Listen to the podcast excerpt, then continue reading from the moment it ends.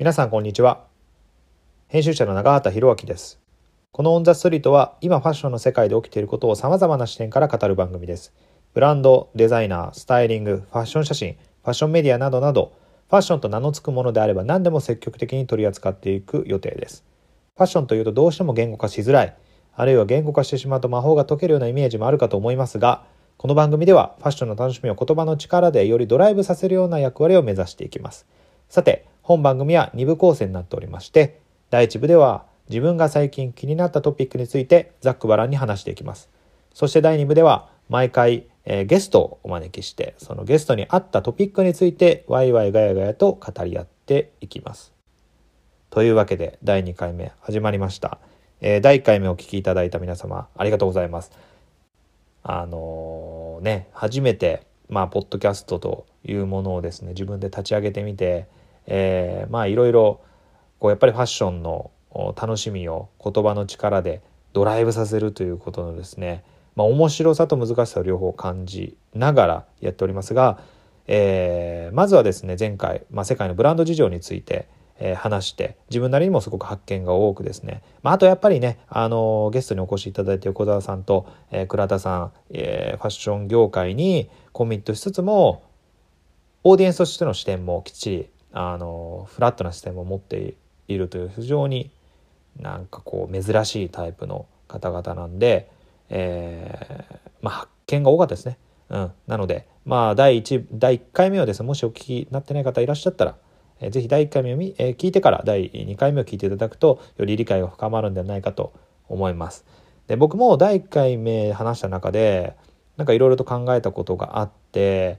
えー、中でもですね、まあ、世界のブランド事情を話していく中でバージル・アブローだったりとかキム・ジョーンズに直接的に影響を与えた裏腹カルチャーというものがありますね。で裏腹カルチャーは世代的にはリアルタイムで体験している人っていうのは今の年齢で言うと30代後半からになってくるのでもしかしたらリスナーの中にはあの全然知らんがなという人も多いと思います。であと多いというかねあの当時は知らないけれど、えー、今グッドイナフの古着掘ったりとかしてる人はいると思うんだけどそうそうリアルタイムで言うと僕も全然、うん、知らないんですよ。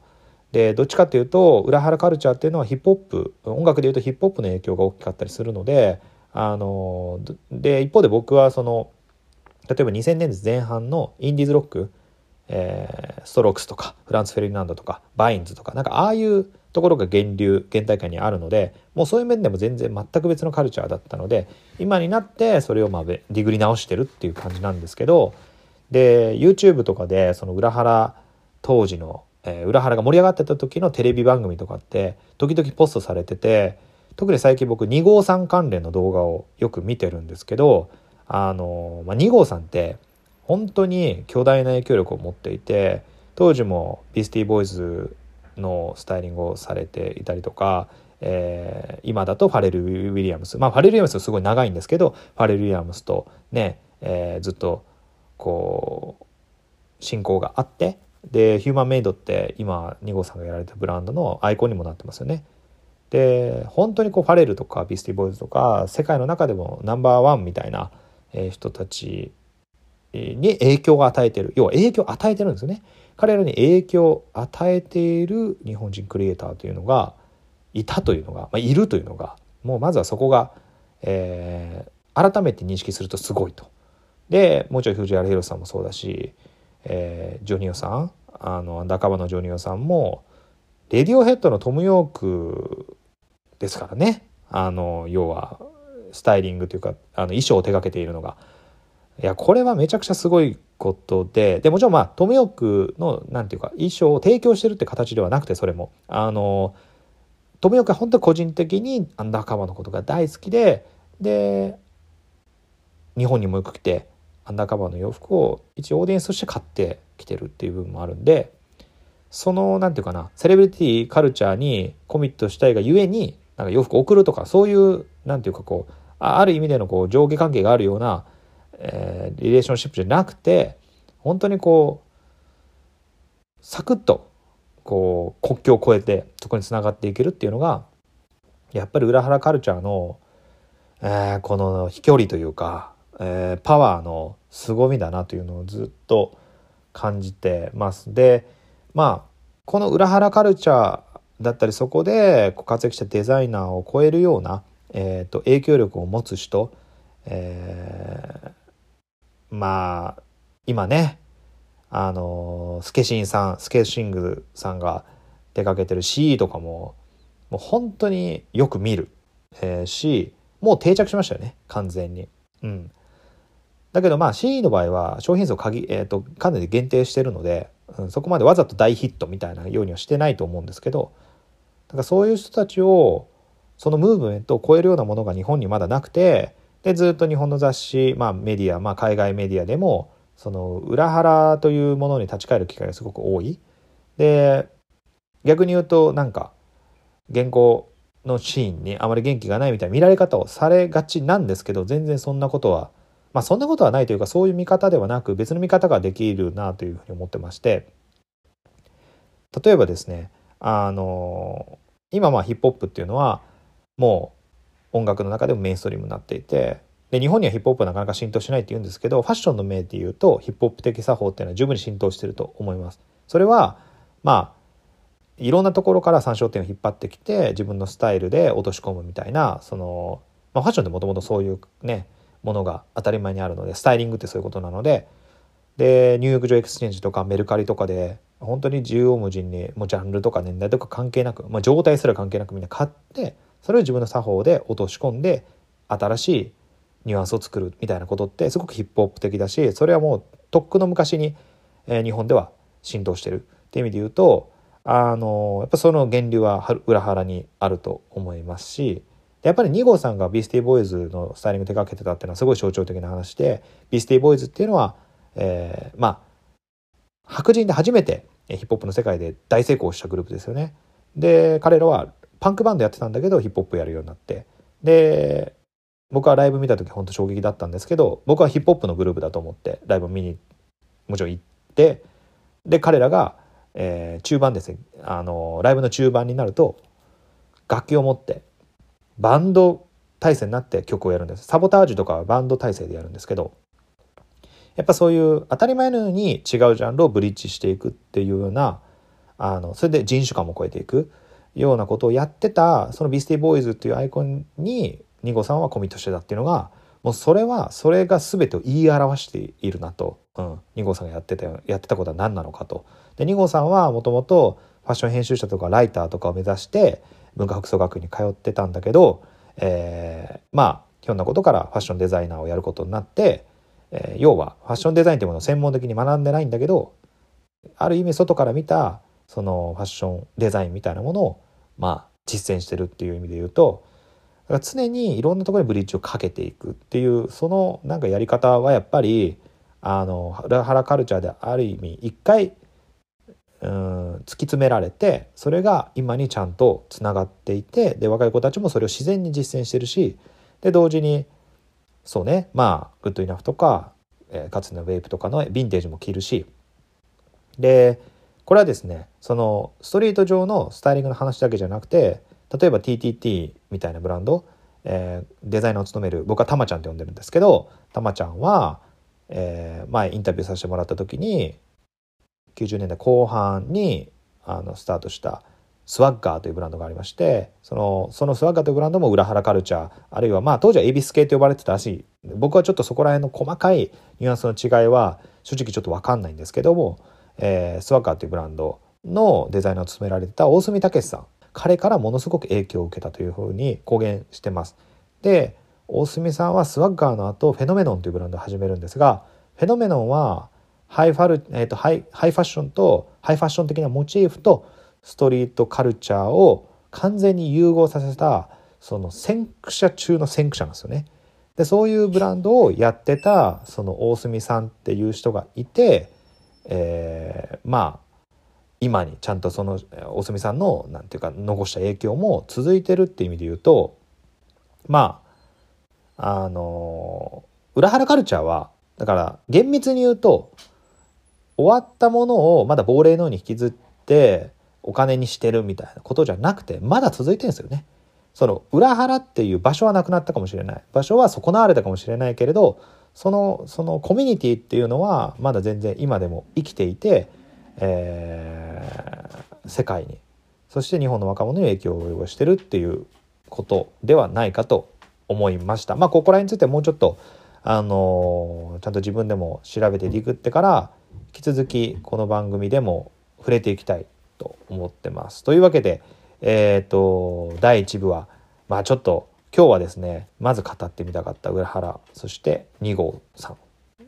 の話から始めました。というわけで第2回目はですね前回と同じく横澤小太さんと倉田よし子さんをゲストにお招きして、えー、話を展開させていきたいと思います。引き続きお楽しみください。はいというわけで第2回目、えー、このお二方のゲストを招いて、えー、お届けをします、えー、倉田よし子さんと横澤琴葉さんです。よろしくお願いします,、えー、第1回目は、えーまあ、主に今世界で活躍しているデザイナーと、まあ、ブランドを取り巻く環境の話とかそういったところから、えー、日本のストリートの話もちょっとだけ触れつつ、うん。えー、展開していったんですけれども今回はまあ、さっきのねその路上の、まあ、ストリートのスタイリングの話と紐づくんですけど古着、えー、の話二次流通の話をちょっとしていけたらなと思っていて、でまさにこのテーマでもお二方はすごいぴったりで、えー、要はまあ普通に古着を日常的にちゃんと着ているっていうところもあるし、まあ、特に横澤さんは自分がブランド自分のブランドを運営しながら自分の洋服はあまり着ず 古着いっぱい着てるっていうかなりあのそうそうそういうところも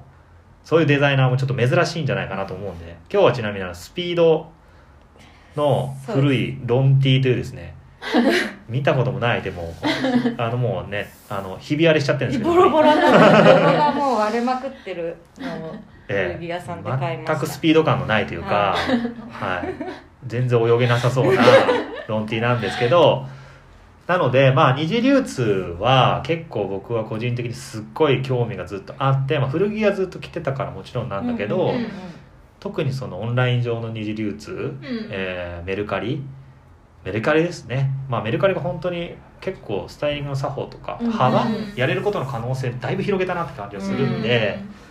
でメルカリで価値がつくものと価値がつかないものでなんかまた現実世界とはまた違ったヒエラルキーができたりとかしててそれもなんか面白いなと思ってて、そうまずだから自分が感じたことから話し始めると,、えー、と最近エッセンスとかで、うん、えー、マーク・ジェイコブスがやってきたことは実はめちゃくちゃ早かったねみたいな特集がされてて、で各界のその著名人がマーク・ジェイコブス愛をこう話すみたいなコンテンツもあったりとかしてで僕自身も今のストリートとそのハイファッションメゾンとのつながりっていうものをかなり最初期に作っていたのはマーク・ジェコブスだっていうふうに思っているしねまあ、今当たり前になってるスニーカーコラボとかもやっぱマーク・ジェコブス・バンズとか相当早かった気がするしあとこうアーティストのコラボレーションとかね、うん、もう早いし。でいまだに早い気はする。あのいろいろやってることが、そうそう。でまあただ、えー、これめちゃくちゃ興味深いのがあのメルカリとかで、うん、そのマーク・ジェイコブスとかって例えばじゃあ、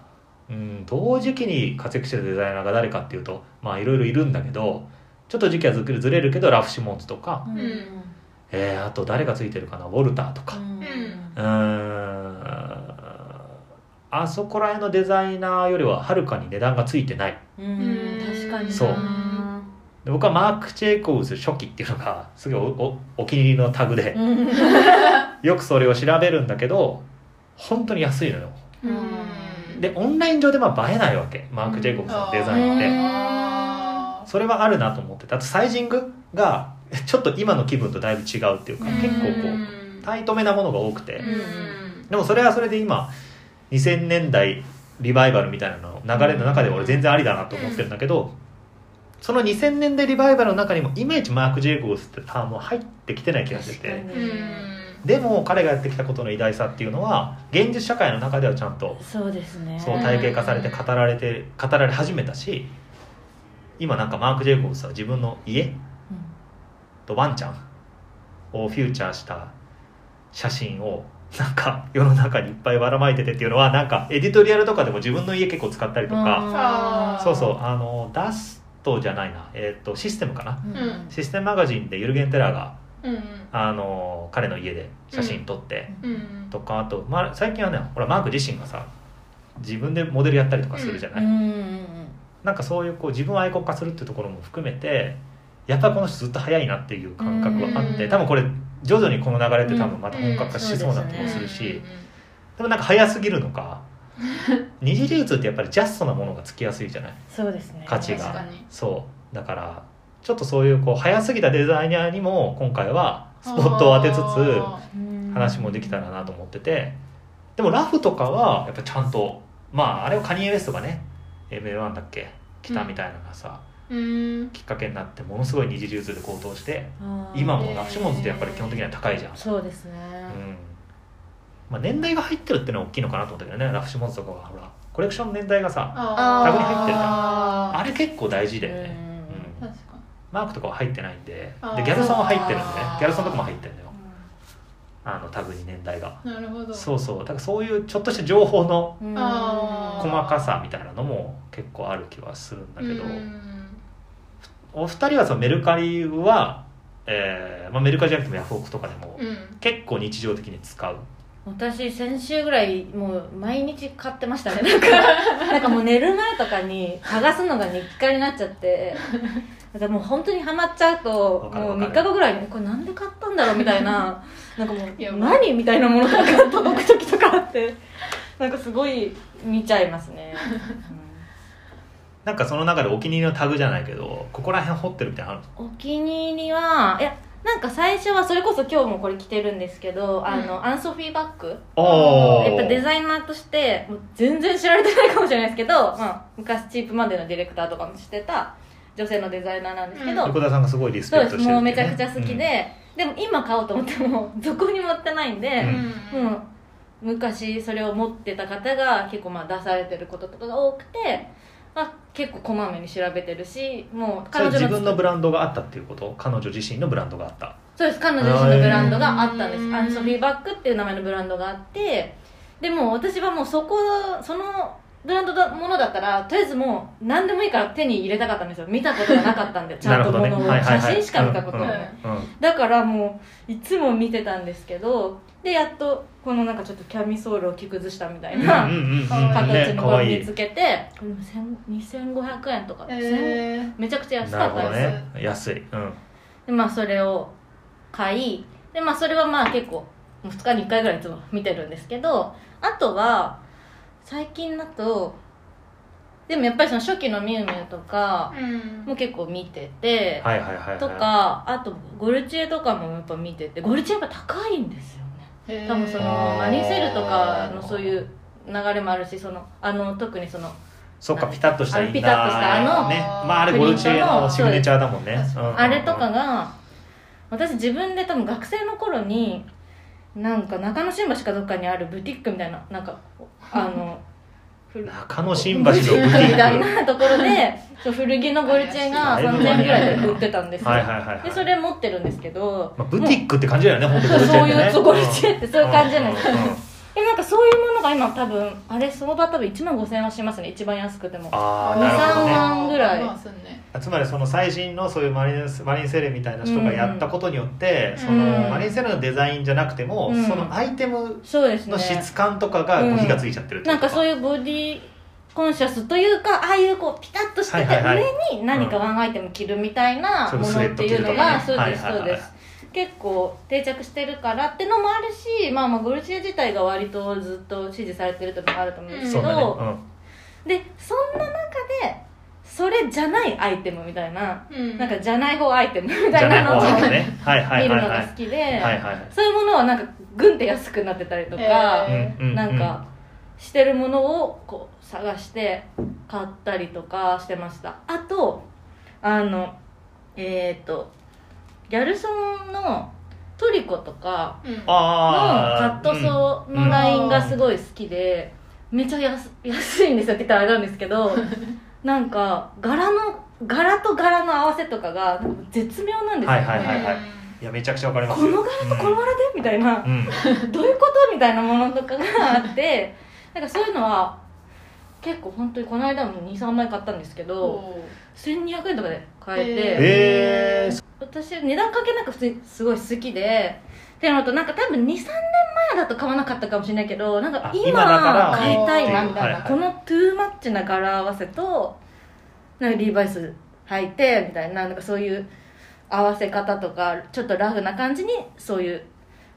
柄柄のものを合わせてきたいとか。自分のスタイルで何かしら中和すればそうです。なんかいいかもっってうことね。てあんまり今までそのコムデ・ギャルソンとかのものを着たりとかしてこなかったんですけどなんか今になっていろいろとうん、うん見て買っている感じですね。そのギャルソンのねいわゆるそういう展覧会とかに出ない、うん。そう。リ出ないアルクローズのラインで出てた、しかもその中でもそんなにフューチャーされないようなアイテムがごっそりあるよね、メルカリとかは。だから、ありますね。だから嬉しいっていうそれがのがあって。面白いですねそうここはねなんかこうメルカリにしかない、うん。その空間というか、うん。なんかさあの倉田さんがちょっと話変わっちゃうんですけど、うん。あの中国で行った古着屋にうん。2階にギャルソンのアーカイブがあったところをギャルソンのアーカイブは、うん。それはレーベルフットっていうあのセレクトショップのあそれがレーベルフットか。2階にそういうなんかギャルソンをアーカイブした場所があるみたいなんですけどでも結構その中国の古着文化はなんて言うんだろう日本でいうもう匿名性の何でもいいこう古着っていうよりは結構今そのブティック的なちゃんと選ぶってことかそうなんかうん。ビビアンのそれこそ多分ビねビアン。メルカリとかと一緒で多分などこのブランドの何年のこの服みたいな感じののちゃんとセレクトがされたそう古着屋さんがあったりしてて。あじゃあそれはそんなになんてさまつなものって言ったらあれだけどそんな安いものはないんだ多分そんな感じですね。だから本当になんて言うんだろう。あの日本のランダムな200円とかこう1000円とかそういう感じよりはもうちょっとちゃんとこれに価値があるとか、何年代のもう今は手に入んないけど、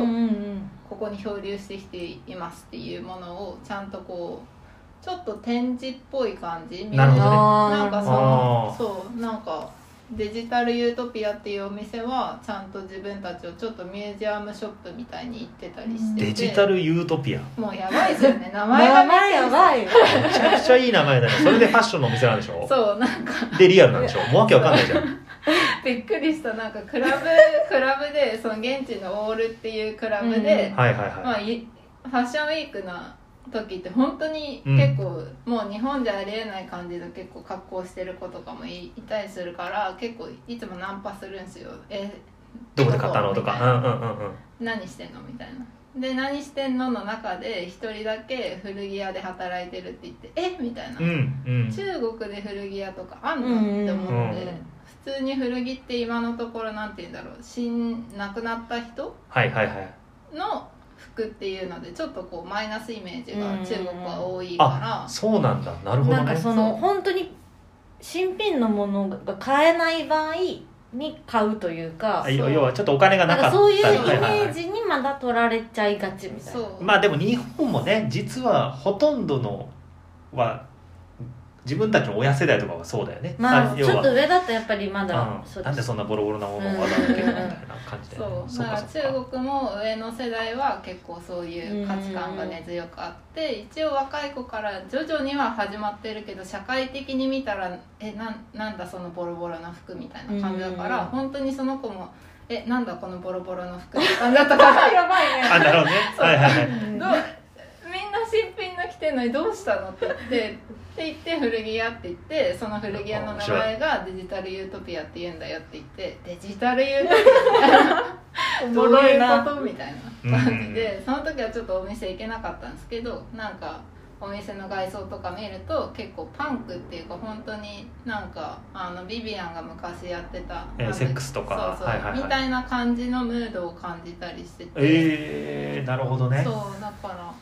そう。あと中国はレッドっていうアプリがあって、うんインスタみたいな。そこで私はそのメルカリとかでいろいろあのコミュニケーションが面倒くさいと思ってメルカリで買わない人なんですけど「うんうんうん。あのありがとうございました」とかああ来るやつなるほどそうね。できないはいはいはい。できなくて一回ブロックされちゃってめっちゃキレられて。やり取りが？そう。あ受け取り完了とかね。いろいろあるしね。はいはいはいはい。だからやってないけどそのレッドっていうのを見てる限りまあレッドは別にそのメルカリみたいな感じよりもちょっと新品が流れたりはしてるんですけどそこでみんなのスタイリング見てるとギャルソン着てるけどメイクはめっちゃギャルみたいな子とかおお面白いですね。あとなんかタイトめな感じだけどなんかなんだろうなそうなんか日本だとありえないそのギャルソンの使い方をしたりとか、うん。あと加工がめちゃくちゃ半端ないんですよ。もう顔顔。顔どうしたらいいぐらいちっちゃいみたいな。か。か。しみたいになってるねはいはいだからなんかインスタ以上みたいな感じのなんかうんスタイリングとか価値観がそこに結構いっぱいあってやばいね。それは最近私はそう寝る前に琴葉がもしメルカリ見てるんだったら私はレッドそれを見て。見てる。へえ じゃあスタイリングも一緒に投稿して要は物もそこでやり取りができるっていう。そう。へそれ中え古のものもってこと？なのかなたあでも中古は売ってないのかな？お店があったら売ってるのかも。一応ブランドタグみたいな感じでブランドシュシュトングってタグ付けしたシュシュトングが正式に販売されてるところにページが飛ぶから多分一応メルカリよりはもうちょっとなんて言うんだろうインスタにプラスオンラインショップみたいな。あーああじゃあインスタのショップ機能的な感じ？そう。えでも一般の人がさシュシュとあでもそういうことか。そうタグ載せてそう。その人が着てるの欲しいと思ったら飛べるみたいな。そうそうそう。あーじゃはいはいはい。はいあウェウェアとちょっとあーそうそう。みたいな。近いっちゃうんでも面白いよね。その要はスタイリングで欲しいと思う人もだから多いからそうそうそう。要はその着方と一緒に売ってるっていう。でスタイリング上手い人もいるしそそうういう日本とはまたちょっと違う作法でそう。すげえミックスをしてる人が。そう。ああそうだよね。なんかそのスタイリングの幅が広がったのも結構二次流通でだいぶ変わったっていうか、ん。その、まあ、ある程度トライできる、うん。ね何でも。それこそさっき気分なものがパッて出てきた時に2 3 0 0 0円で買って違うジャンルのものを買って入れてみたらどうなるだろうみたいなことが、まあまあ簡単にできるようになったのも、うん。昔だとねやっぱりそのお店に行かなきゃ服は買えないんで。うんうんうん。でお店行くとそこにコミュニティがあるし、うんなんとなくそこのコードもあるし、うんまあ、しかも1000円2000円ってもうもはや試着感覚でもあるというか、うんでも意外にそういうものの方が使ったりもする。そうですね。とかなんかそういう気軽にトライできて新しいスタイル作ってみようとかってなるのは本当メルカリ以降うん。やりやすくなったんじゃないかなって気がしてて、うん。うんうんまあうんちょっとまだどうしても二次流通 VS リアル店舗みたいな構図はなきにしもあらずだけど、うん。そこは多分共存する未来があるだろうし、うんうん情報はだから二次流通の方にさそれこそその今までファッションってやっぱ横のトレンドっていう横軸でうん。基本的には選んでいくモードだったのが縦がこんなに豊かなんだっていう。うん。でそれサステナビリティの文脈とつながってくるんだけど、こんなに縦にたくさん面白い洋服があるってことを気づいたら多分スタイリングの幅ってさ奥行きが出るし、にスタイルに。でしかも自分が欲しいものは同時代にはなくてもあの時代にあったっていうことがあり得る、で今までファッション業界ってある意味ではそこをごまかしてやってきたところがあったの、うん。そのそれがバレちゃったっていうのが、うん。暴露されちゃったっていうのが、まあ、ある種の反発を生んでるんだろうなって感じがちょっとするっていうか、うん。実は何数年前にあありました。あの欲しいですけど言われるとさもう作んなくていいじゃんみたいな感じになっちゃうっていうか。そこはでもデザイナーとしては自分で二次流通で物を買って、うんうん。数年前にすでにいいものがあると。うんうん。でも自分で物を作り続けていて、うんうんで半年に1回というペースは、うんうん。まあそれは産業の要請もあるし、うんうんうんうん。作んなきゃいけないってなった時の、そのなんかこう自分の中での意識のこうなんていうか住み分けみたいなのはもうすごいやっぱ葛藤がありますよ。だってそんなこと言っちゃったらねやっぱりやんじゃあやんなきゃいいじゃんみたいになっちゃうかもしれないんですけど、うん。そのね環境のこととかね言っていったらまあキリがないし、うん。なんかそこじゃなくてなんかそういう自分たちが参考にできるものっていうのがどんどん増えていくことは多分2020年だからこそできるわけでなんかこの間スタッフとも話してたんですけど、ん。私たちの例えば祖母おじいちゃんとかおばあちゃんの代って普通に着物着てた割と、はい。ってことは560年前ぐらい50年前とかってなんか普通にその船さんみたいな サザエさんの、うん。みんななんかみんな洋服着てるけど着物も着てる人いますみたいなのが結構デフォであった時代からまだそんなに経ってなくて。うん。ってことはそこからのやっとこう時代をこうなんだろうその時間軸を超えて遊べるみたいな洋服の資料が割と増えてきた、ああそうやっと。でシことか。ステムなるほどね。なんかメルカリだったりそういう SNS とかの見れるシステムってのとガンって相まってやっとそういうたくさんあるこう参考資料じゃないですけど、そういうものの中から遊べるっていう時代なんだなと思ってだからそれをないものにして自分がそれを見ずして作ってきますみたいなのも違うし、そういうものは好きだし自分が今作ってるものもいずれそうなるっていうのも踏まえてじゃあ何作るのっていうことだったりあと別にその、えっと、自分のお客さんが全部自分のね作ったもので固めてきてくれるっていうのは全然思ってないので私も。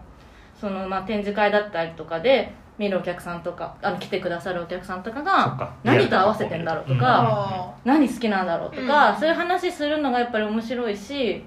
なんかそのお店にお店で買ってるお客さんと私の展示会で来てくれるまあ友人とかっていう人たちの層が必ずしもイコールじゃなかったりするんで、はいはいなんかそれもまた面白くって、でなんかそれをこうコレクションのラインナップの中でいろんなアプローチをしていっていいなと思ってるのでなんかそこで幅を利かせていくことがなんかこれからなんかそう自分はすごくこれからやっていかなきゃいけないことだったりとかなんかこううんだったりします。本当になんかこれ全然売れなくてもいいから なんかいつか自分がそのメルカリで掘り出して、うん。これ欲しいみたいな、うん。マスリバッグのこれ欲しいみたいに思ってもらえるようなアイテムと、うん。なんかこうまあ今の気分今欲しいに今欲しいヒットするもの、うん。あの思ってもらえるようなものとかのその幅を作っていくみたいな。うん。だだから今の話めっちゃ重要な指摘であのそもそも後ろを振り返る余裕があるほどの歴史が作られたのはここ最近のことであるっていうのはまず一つでかい。うんうん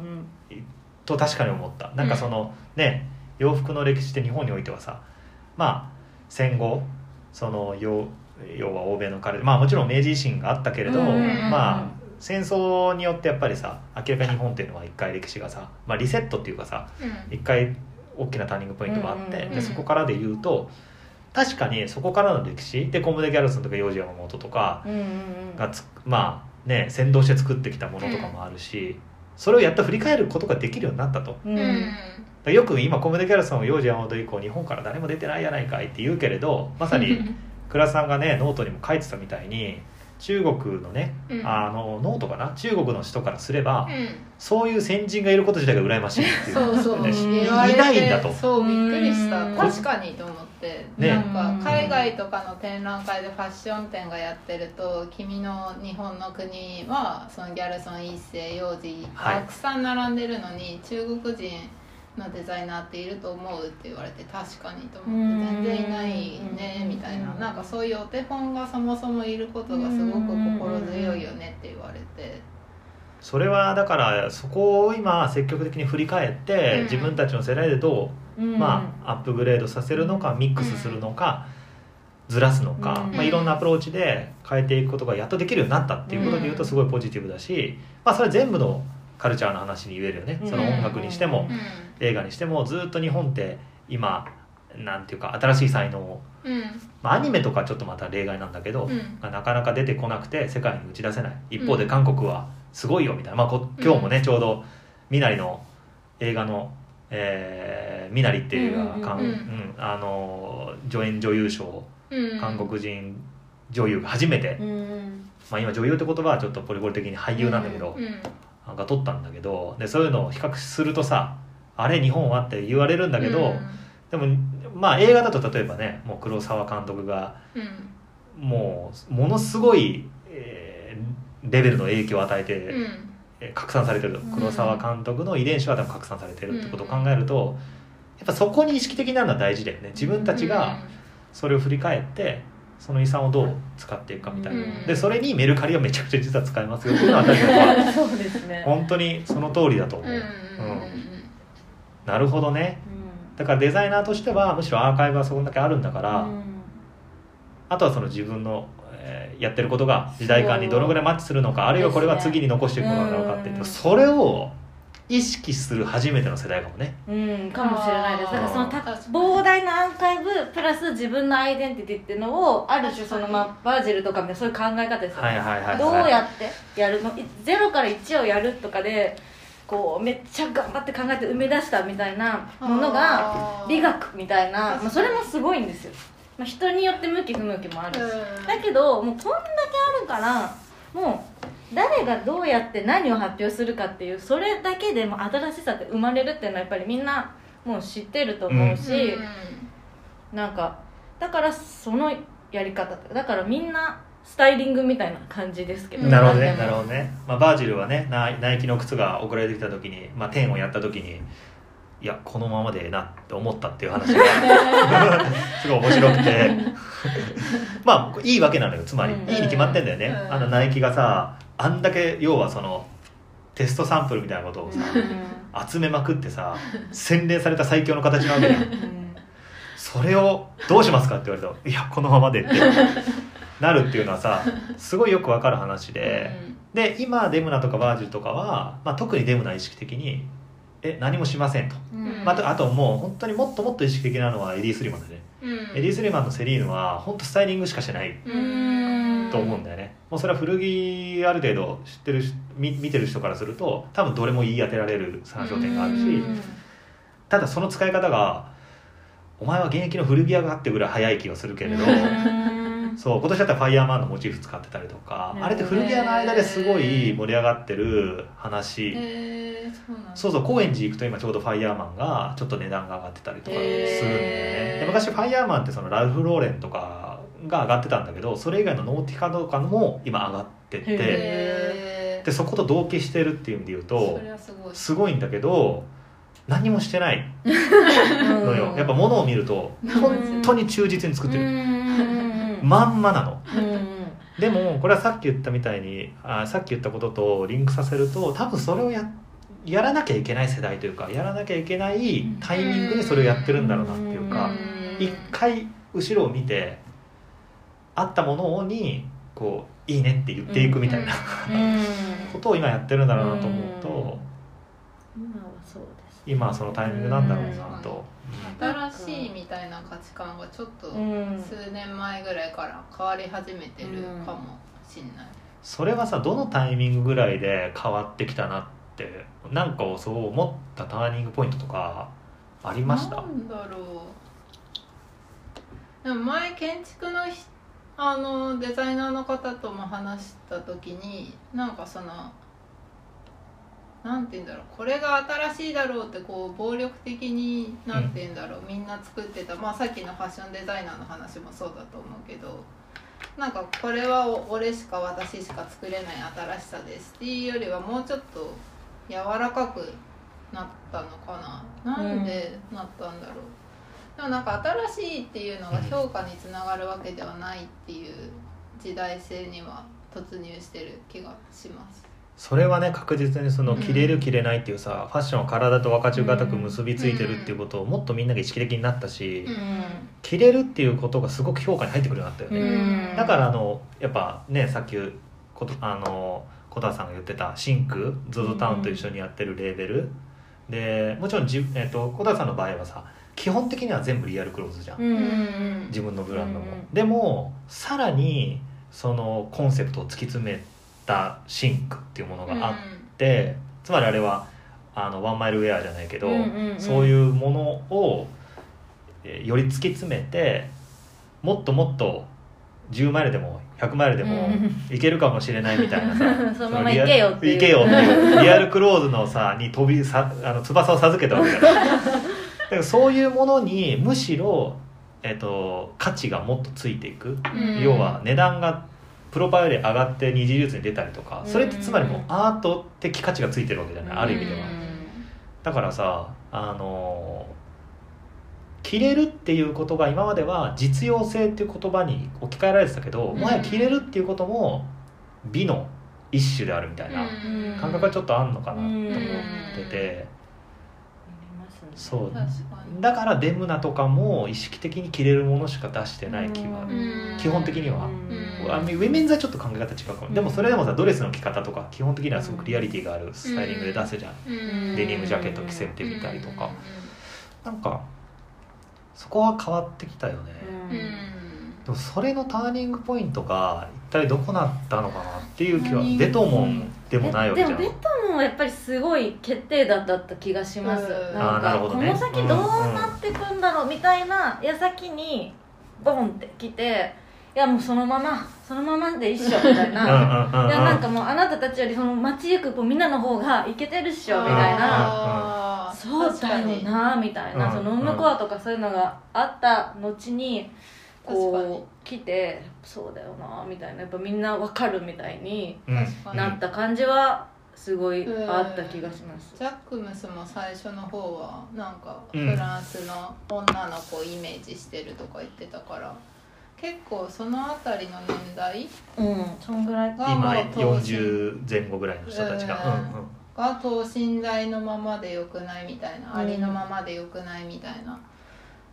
考え方、うん。でもそれは多分インスタとかの見える景色とかもそうかもしれないですね、なんかモデルの選び方もあの理想的なモデルっていうかそうだね、ううんんうん。まあ、これが豪車とかもそうだったしね。ねうん。完璧な美っていうよりはうんうんうん。いろいろな美があるよっていう提示の仕方だったから、なんか予想以外にも人としても佇まいとしても雰囲気としても同時多発的にうんうん。あった、なんて言うんだろうターニングポイントなのかそっか社会的な変化とファッションの変化っていうものは結びついてたっていう、まあでも絶対そうだよね。その、なんか道行く人の方がかっこよくないみたいな話はでもまあむしろ日本ではずっとねそのストリートスナップ文化っていうのがあったんで、あのでストリートスナップの方がむしろ、まあ、これは語弊が別にないんだけど やっぱりあのどえストリートスナップとさうん。日本のファッションエディトリアルってさ明らかにストリートスナップの方が、えー国外でいうとさ文化的価値を持たれ持っているし、積極的にアーカイブされてるじゃん、うん。つまりフルーツとかさうん。チューンのそのああいうスナップがある種日本のファッションエディトリアルだと思われてるよね、うん。あれが、うん。えそう日本いわゆる欧米から輸入したファッションシューティングを日本流にやるやったものじゃなくて、うん。そうですね。そうそうあっちが日本のファッションエディトリアルだとうん。多分思われてると思うし、うん。それが強みだと。だからそこがなんか自然に日本のそういうところと海外のそのリアリティに対する考え方がリンクしてった感じはあるけどなぜそこで日本が そそのプレイヤーとしてあのなんていうかこうあんまりうまくこうか噛んでいけなかったかっていうのはうん。俺は個人的にはすごく考えていて、えーもちろんさバージルとかさすごい日本からのインスピレーション、キム・ジョーンズも話すけれど、あのうまくそこでその自分たちが持っているその価値観を言語化するところまではまだ行ってないっていうか、向こうがピックするところがあるんだけどだからそれが次、えー起こっていったらうん。もうちょっと面白いなとは思うよね。そのまた中国のフか。ァッションウィークの盛り上がりとかとはまた全然違う文脈で日本のファッションっていうものの、ね、盛り上がりがあるっていうかうん。俺はそのストリートスナップの文脈上に結構琴葉さんとかのブランドは見てる節はあってうん。つまりその日本のドメスティックブランドの若手っていうよりはなんていうかこうああいうストリートスナップ的価値観の表現方法としてブランドを選んだっていう感じ。あとは自分の記憶リアルな記憶、うん。まあ、お父さんのさあ着てたスウェットとデニムからそのままシンク作ったみたいなのとうんうんかなんかそういうアプローチってその文脈上にあるんじゃないかなと思ってて、うん。つまり欧米から輸入してきたハイファッションカルチャーに憧れて、うんうんうんうん。それを日本版でやってみようみたいな感じには全然見えなあえー、何なんだろーうーん。難しい。でもやっぱファッションが言語化されるっていうのがなかなかアカデミックな世界に乗ってくるとそうなるけど、あと展覧会やった時とか。うんうんそれ以外のこうなんて言うんだろう裏腹も結構こうねクラブとか音楽とかうん。遊びの要素そうとかなんだよね。なりリンクしてるからこう遊びの要素と絡んできた時はそこの現場にいる人はマジなんか分かるみたいな。いいよねみたいなね。そのノリも含めてでこれがあるからこうなんだよねみたいな。話すとめちゃくちゃ理解が深まるけどそれをこう歴史上に乗っけるとか言語化する時になかなか難しいみたいなのはあるかもですね。すっごいマニアックなさ古着の解釈とかさいまだにやっぱり日本ってあるわけじゃん、うんこの前もその京都のオアシスっていう古着屋さんうん。あーが東京でイベントをやってて1週間ぐらい代々木で、でまさに今のさそのレイブカルチャーに直接、まあ、あとは2000年代に影響を受けたような若い子たちとかも結構来てて、へそうすごいでそのオアシスっていう古着屋さんも、まあ、本当にもう最先端の古着の選び方を知ってて、うん。あのーなんていうかな。まあポストベトモンみたいなうん。選び方をしてるんだよね。で結構しかもそれが京都初っていうのもまた象徴的だなと思っててでそういう場所に行くと行けば分かるんだよね多分ね。だけどまあまあ特にコロナ禍っていうのもあるしさ、うん。うん、だからああいうことってすごく規模的にはちっちゃく見えるけど実は言語としてはめちゃくちゃユニバーサルだから、うん。やってることもセンスも。うん。なんかあれをそのまま伝うまく伝えるだけで、うん。ものすごく刺さるものあるだろうなっていうのはうんいう気はしてる。だけど別に派手なものじゃないのね、うん。あーああそうなんだ。そうそう別に古着の選びとかも、だけど分かる人は分かるものではあってうん。すぐ売れるしやっぱり、うん。なんでこれがすぐ売れるのみたいなものが結構すぐ売れる、うん。でもそれは分かる人は分かるし、うん。うんなんかそういう古着屋さんは日本には多いし。う、ん。うん。でもそれは結構大事な大事なというかキーワードになってくる気がして、うん。今その何ですか？そのベッドモンとかが出て、うん。その着れるものとか、そういうものがすごくスタンダードに、まあ、なりつつあるみたいな次なんだろうなってちょっと今思った時に、この間その倉田さんとあの2047112の話をしてて、はいはいはいはいはい。はいはい。あれってそのいわゆる裏腹カルチャーとほぼ同時期にそうだね。うん。あったものだけど、語られてこなかった、はいはい。あまり、っうん。ていうだけどあれあの247 247ってあのファッションショーとかがめちゃくちゃ大,、大規模っていうか、うんうんうんうんしかもそのファンの人たちうんを呼んで、うんでもうヘリコプターでもうだからバーンって来て、うん。もうバーンバーンバーンみたいなローラースケート履いたねらもうさうんささみたいな、うんうんうん。やばいと思ってなんかもう、うん。絶対今ねね東京でそうできうんありやるえない。しかいない、はいはい。だけど、その場所を作ってる。うんうんうんうんこの場を作ってで自分たちのそのブランドの服を着た人たちがここで集うみたいな。うん。でそこで体感してる人たちからその体感してる人たちが感じるやばいみたいなものってやっぱりその当時じゃないと体感できないし、うん。それをじゃあ今言語化してくださいみたいに言われてもそう。できないというか。やばいとしか言いようがないと。やばかったんだ。みたいな、うんうんうん。でねその火花散ってるショーを見てもえどういうことみたいうんな、うん。なんかすごっとは思うけど、うん共感性まではいかないっていうか、えやばえどういうこと？あそうだよねみたいななんかあの昔々あるところでこういうショーが行われまそれにした っていう。近いような感じがしちゃうんですけど、なんかそのこの間その記事が上がってて、そのまあそれを読んだ時には結構割と肌感でというか、うん。すすごいもうすごいムーブメントが起きてたんだっていうのを感じたし、なんかそういう今まあそのコロナ禍っていうのもあると思うんですけどここに来てこれを着ようねとかその場所っていうのがないからちょっとフラットにうんなってるというか、そのみんながどこでも着れるうん。ものっていうのが求スタンダードそう求めててみんなもそれが着たいっていうのがあるんですけどでその次あとじゃあなんか何年か経ったらってなった時にまたそういうコミュニティ単位でしかわからないわかるみたいなものでそこの場所じゃなきゃ体感できないみたいなものがめちゃくちゃいっぱいできるみたいな。はいはい。はいなんかその言語化とかしてなんか批判されたりしたら嫌だしなんか言語化するのもなんか面倒いじゃないけど、うん。なんかそんなんしなくてもここでやばかったらそれでいいみたいな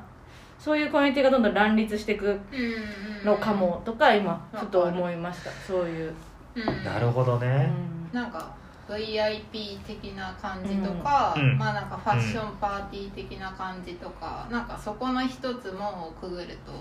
分かるみたいな、うん。なんかもしかしたらそれがインスタのタグタグ？タグハッシュあタグ的な感じデジタル上でもあるかもししれないしね。れないしミクシーのコミュニティとかもそうだったかもしれないし、なんかそういう場所はネットなのかリアルなのかでありそう。あ。る気が。なんかそのフラットになりすぎちゃってその外野の人たちからもやんややんや言われるようになっちゃったじゃないですか、うんうん。それでこう本来それが良かったものとかかたそこは語られないから良かったみたいなものに突っ込まれちゃって、なんかこうねイメージが落ちちゃうとかそういうことがある中でえじゃあもうクローズにすクローズドにすればよくないみたいな、うんクローズドにすなることによって、もっと尖ったことができたりとか、そういうことを気にせずにこれを良しとして来てくれる人たちだからこそもっと精度の高いものが見せられるみたいなことはなんか起きてきてるなっていう感じがして、うんうんでなんかそれは多分自分からそういうところに入っていこうとしない限り体感できないことがどんどん増えていっちゃうんで、なんかそういう、まあ、それこそ各古着屋さんの持つイメージだったりコミュニティとかそうやっていろんな地方でポップアップすることとかやっぱそこに行って体感できるものとかうん。来てるお客さんたちみたいなことっていうのが増えていくんだろうなっていう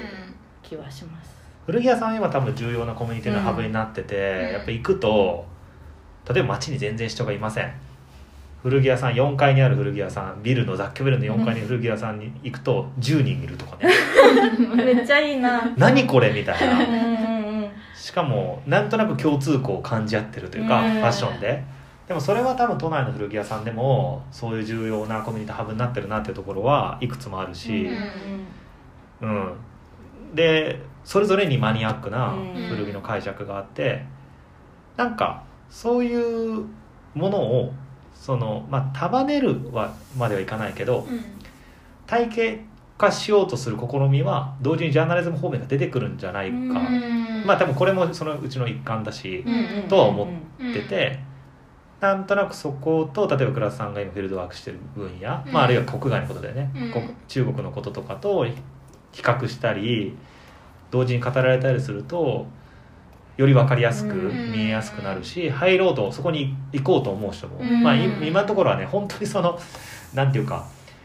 超招待制みたいな感じではあるわけじゃない、うん。知ってる人は知っているわそうですみたいね。なしかも古着ってさやっぱり一点物だから基本的に売れると終わっちゃうしね、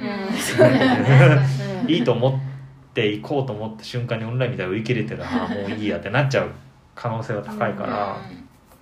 いや全然古着日本の古着屋さんのそのコミュニティの持ち方ってすごいそのオアシスもそうだったし、まあ、最近だと音楽イベント連動させてるノーボ。うん。もうもう尖ってます。尖って。あのにファッション20年周期なんだけどって言われてんだけどノーボだけ10年周期でやってる。ちょっと早い。早い。ですよね。なんか「いやまだだよ」みたいな「加藤さんまだそれはまだあと1年2年ぐらい置いといたら」みたいな。2009とかね。ちょっと早い。2009は早いなとかね早いですよね。いいですよね。なんか最近そのなんか「鬼滅の刃」とかのグッズ見るとノボになんかいつか置かれそうとか思っちゃうんなんかやば。いやノボはね今ねだいぶ2010入ろうとしてる。もうね結構差し掛かってきて結構早い。そう。だからノボとかあと,、えっと若い人の間ではやっぱ高円寺のメチャとかうん。行ってる人はすごく多いしあと下北沢のムー、まあ、メチャ出身のムーとか、デスパレートリビング渋谷、ねあたりもやっぱりデスパレートリビングなんてやっぱりそのハイファッションと気分がどこかでは連動してる。連動してますね。ね並びだったりするじゃん。で結構さすぐ売れるうんるわけよいやそういう。すみんなすごいですよね。ムーとか買えないです本当そうにめちゃくちゃ早いよね。ちなみにムーはさ今セットアップ提案し始めてでうん。中にえなんかネオンカラーのポロシャツみたいなの着てセットアップ着るみたいな。でセットアップのなんかダイ染めみたいなのも結構一緒にやってたりとかするんだけど提案系のものは本当にすぐ売れるよね。ーやっぱり。デスパレートリビングもなんかそういうあこれは提案だなと思うものがあるじゃん。例えば無地のなんかただの US ボディのスウェットのうん。メジャーどころじゃないやつみたいなところをバンバン入れたりするんだけどやっぱすぐ売れる。だそれは 秘密の電波のコミュニケーションうがん。成立してるんだ。すごいっていうね、うん。誰かがやっぱりオーディエンスの中でさうん。ビビッと来てる人がいてさしかももう本当に2分とか3分で売り切れてるやつあるでしょ？そのなんていうかね信頼度ってうん。ちょっと半端ないなっていうかいいですねって言ってるわけじゃん。そうですね。そう。だからこのコミュニティはすごく重要でうん。多分他の国にもなかなかないもうん。のアメリカの古着はもうちょっと今現代アート化してる気気がするからうん。そのあとセレブリティカルチャーの中に完全にこう入ってる部分もあってそうそう。プロセルとか、ね、ニューヨークの古着屋さんで今一番多分有名なプロセルって古着屋さんとかは完全にそういうセレブリティとかが来て、まあ、日本の倍とか3倍ぐらいの値段はするんだけど、うんまさにそういうスピードみたいな、うん。こういう完全古着にめちゃめちゃちゃんと価値をつけてる感古着屋さんでへでそれを着てるアイコンとしてデブ・ハインズとかブラあのうん。ブラッド・オレンジのうん。とかうん。ああいうあたりのわかる。ね。でもああいう人たちなのよ。なんかアイコンって向こうの。やっぱりファッションアイコンって。でそことニューヨークの Eckhaus Latta とかがつながってて。そうそう。そこで価値がどんどん高まっていくと。つまりあのノリに対しての賛成票がどんどん投じられていく仕組みがちゃんと新品と古着とアイセレブリティカルチャーの中で循環してあってあーなるほど。そう。なすごいそれが面白い。うん。でも日本がすごいのはオーディエンスだけでそれやってんの。確かに。そうですね、うん。でセレブリティカルチャー、まあ、そもそもそんなないけどあんまそことはないですもん全然リンクしてないと思う、うん。のリンクしてないですね。まあ、一部ねリバースウェーブは今上がってるけど、うん。あの須田うん。須田将暉さんが来たとか、うん。そうなのよ。確かに。だから本当にオーディエンスだけで純正培養された気分みたいなもので取引をしてってだからこそ多分外に伝わりづらい。メディアが噛まなくてもいいから。うん。確かに。そこに関与しなくてもいいですもんね。そしなくてもいい。こに行くためにそういううん。外来てもらいましたとかがあるのに、うん。もうお客さんたちがそう。評価してそう。買ってくれて 成り立ってたらいらない。確かに。確かに。あじゃあもうもうもう環境はあるからそれを言語化して発信してくれる街みたいになっちゃってるじゃないですか。そうそうそうそうそ なんか。うでもそうそうなってると思うから、うん。た繊細なマップを作ってあげればいいんじゃないかなと思ってて。ああ繊細ですねしかもねそうそう。こね。そうそう繊細じゃないとダメなんいだよ。や本当に繊細。うね細なマップを作ってあげて、海外の方にそれをお渡しして、うん。ここを順番に回ってくださいと、うん。感じてくださいと。フィールイットだと。言えば多分まあ分かる人は分かるって感じになるかな、うん確かになんかこうねたこう軸がこうね縦軸横軸とか分かれててお店のね名前とかが いろいろ書いてあって住所エリアとか書いてあってでなんかもう一枚こう透けてるねな。なんかシートがあってここを載せたらその今あるやばいね現行のブランドとこやばいやばいやばい。ここで着るととかここのこういうのがあるとかが なんかレイヤーに見えてマップで。これで組み合わせればいいのかみたいな。なるほどみたいな。ここのブランド好きだからあなるほどここ行けばいいのかとか。それめちゃくちゃ欲しないわそのガイドがあったらむっちゃ面白いしなんか今こパッて思い浮かんだのはその 爆買いの観光客の人とかがわってきてたけどそうじゃなくてそのバイヤーさんが その古着を買い付けに日本に来るとかそういうのもあったらめっちゃいいなと思ってバイヤーさんとデザイナーさんとかが、まあ、今も結構ねみんなお忍びでここの店来ましたとかもう聞シュプリームきますけどとかね、うんうんうん。バージルはねみんな来てるけど。めちゃくちゃ回ってるっていうもんね。なんかねみんなおもろみたいになる気がする。もいや訪日外国人にはちょっとハードル高すぎる立地が多いからね。そのうそう茶沢通りって言われてもさうん訪日外国人はさ分かんない。下北沢もさそんな遠くまで行くとって感じになっちゃうじゃん。そうそうだかなからなかね。あと雑居ビルとかさうん路面が基本的にあんまりないじゃん。うん。いい古着屋さんそうってですね。さ確かもうそのコミュニティが成り立ってるから路面でやる必要がないんですよね。やっぱりお店やろうと思って。もうだってデスペラードリビングとか4階。もうエレベーターなしの4階。もうぜいぜいの状態でよく見る。でもどこでも来てもらえるっていうのはやっぱあるでもむしろそっちの方がまあむしろとまで言えないけどお客さんとしてはそれぐらいの方が純度が保ってるっていうのはうなんとなくある。まあそれをよりデフォルメっていうかそうこう強調してるのはホワイトだと思ううん。しその場所の面白さみたいな。そうですね。本当そうですね、うん。本当の。本当のねなんか深夜番組からなんか夕方の時間に上がっちゃったらがっかりみたいな。ああそういう感じかもね。本当ね。あるかも。まだ昼でもないのにな。そう、うん。夕方でもがっかりする。はいはいはいはい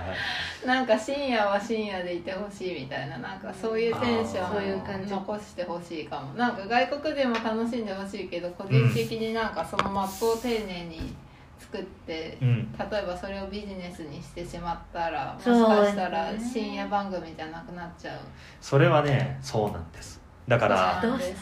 ベルグハインみたいにドイツのあ顔のあのパッと見で見極める。渡すかどうか渡すか。お前は。だからそれもさ さっきのファッションの 3, 三入れない。そうそう入る3つの分類で意外に2だけどお前はいいなとか。ね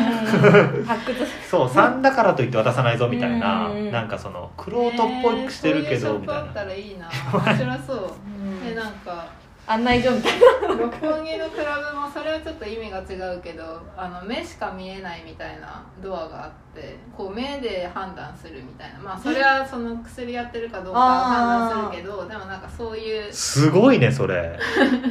目だけで判断するんだ。そう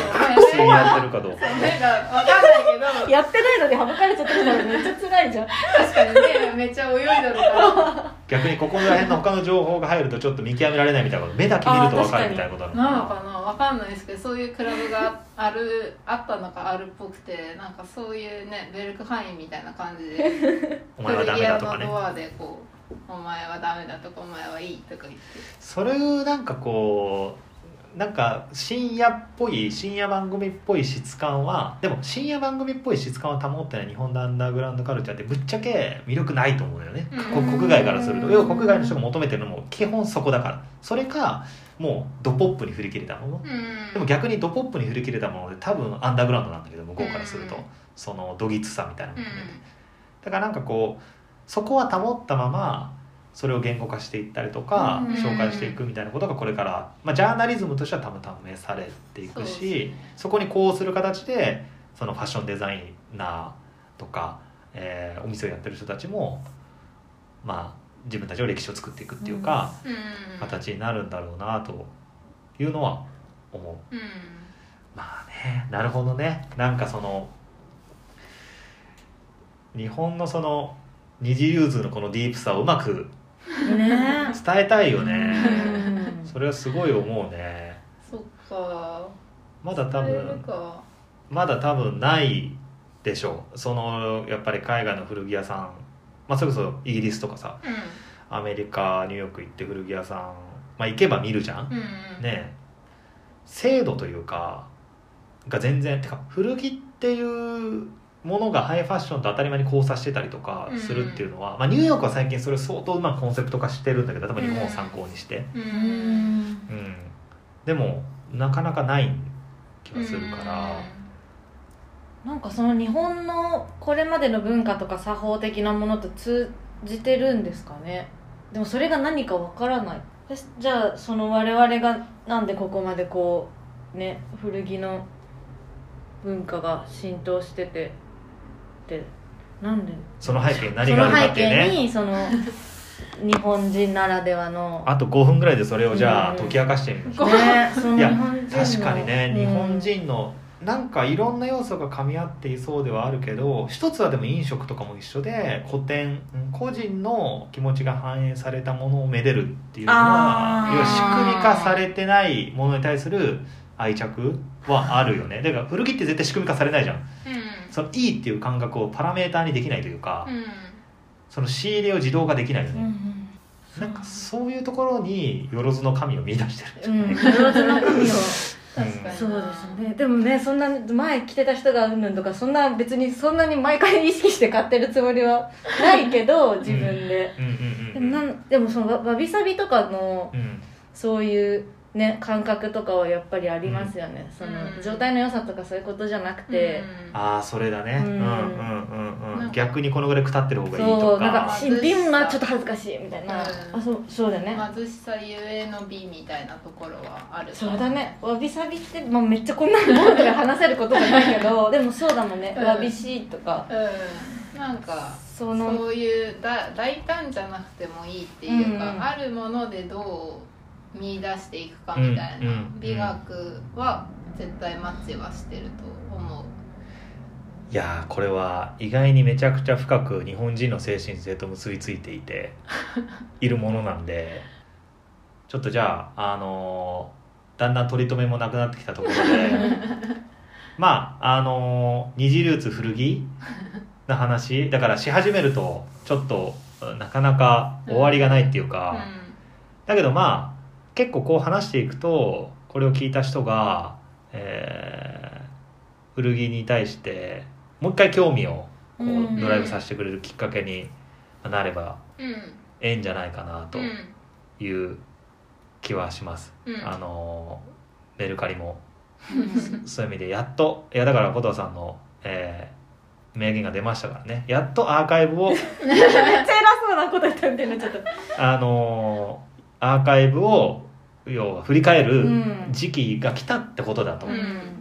それは本当にその通りだと。うん。思う、それをネガティブに捉えるんではなくて、うんそういう時期が来たんだと。いうことで皆さんあの いろいろ自分が気になるキーワードでアーカイブをあの掘って、えー自分のスタイルにどんどん奥行きを足してみてほしいなと。うん。いうことで、そうですね。はい、えーということで今日はたっぷり話しました、えーゲストは、えー倉田よし子さんと、えーえー、横田小太郎さんでしたはい今詰まってしまいました、はい、どうもありがとうございました。ありがとうございました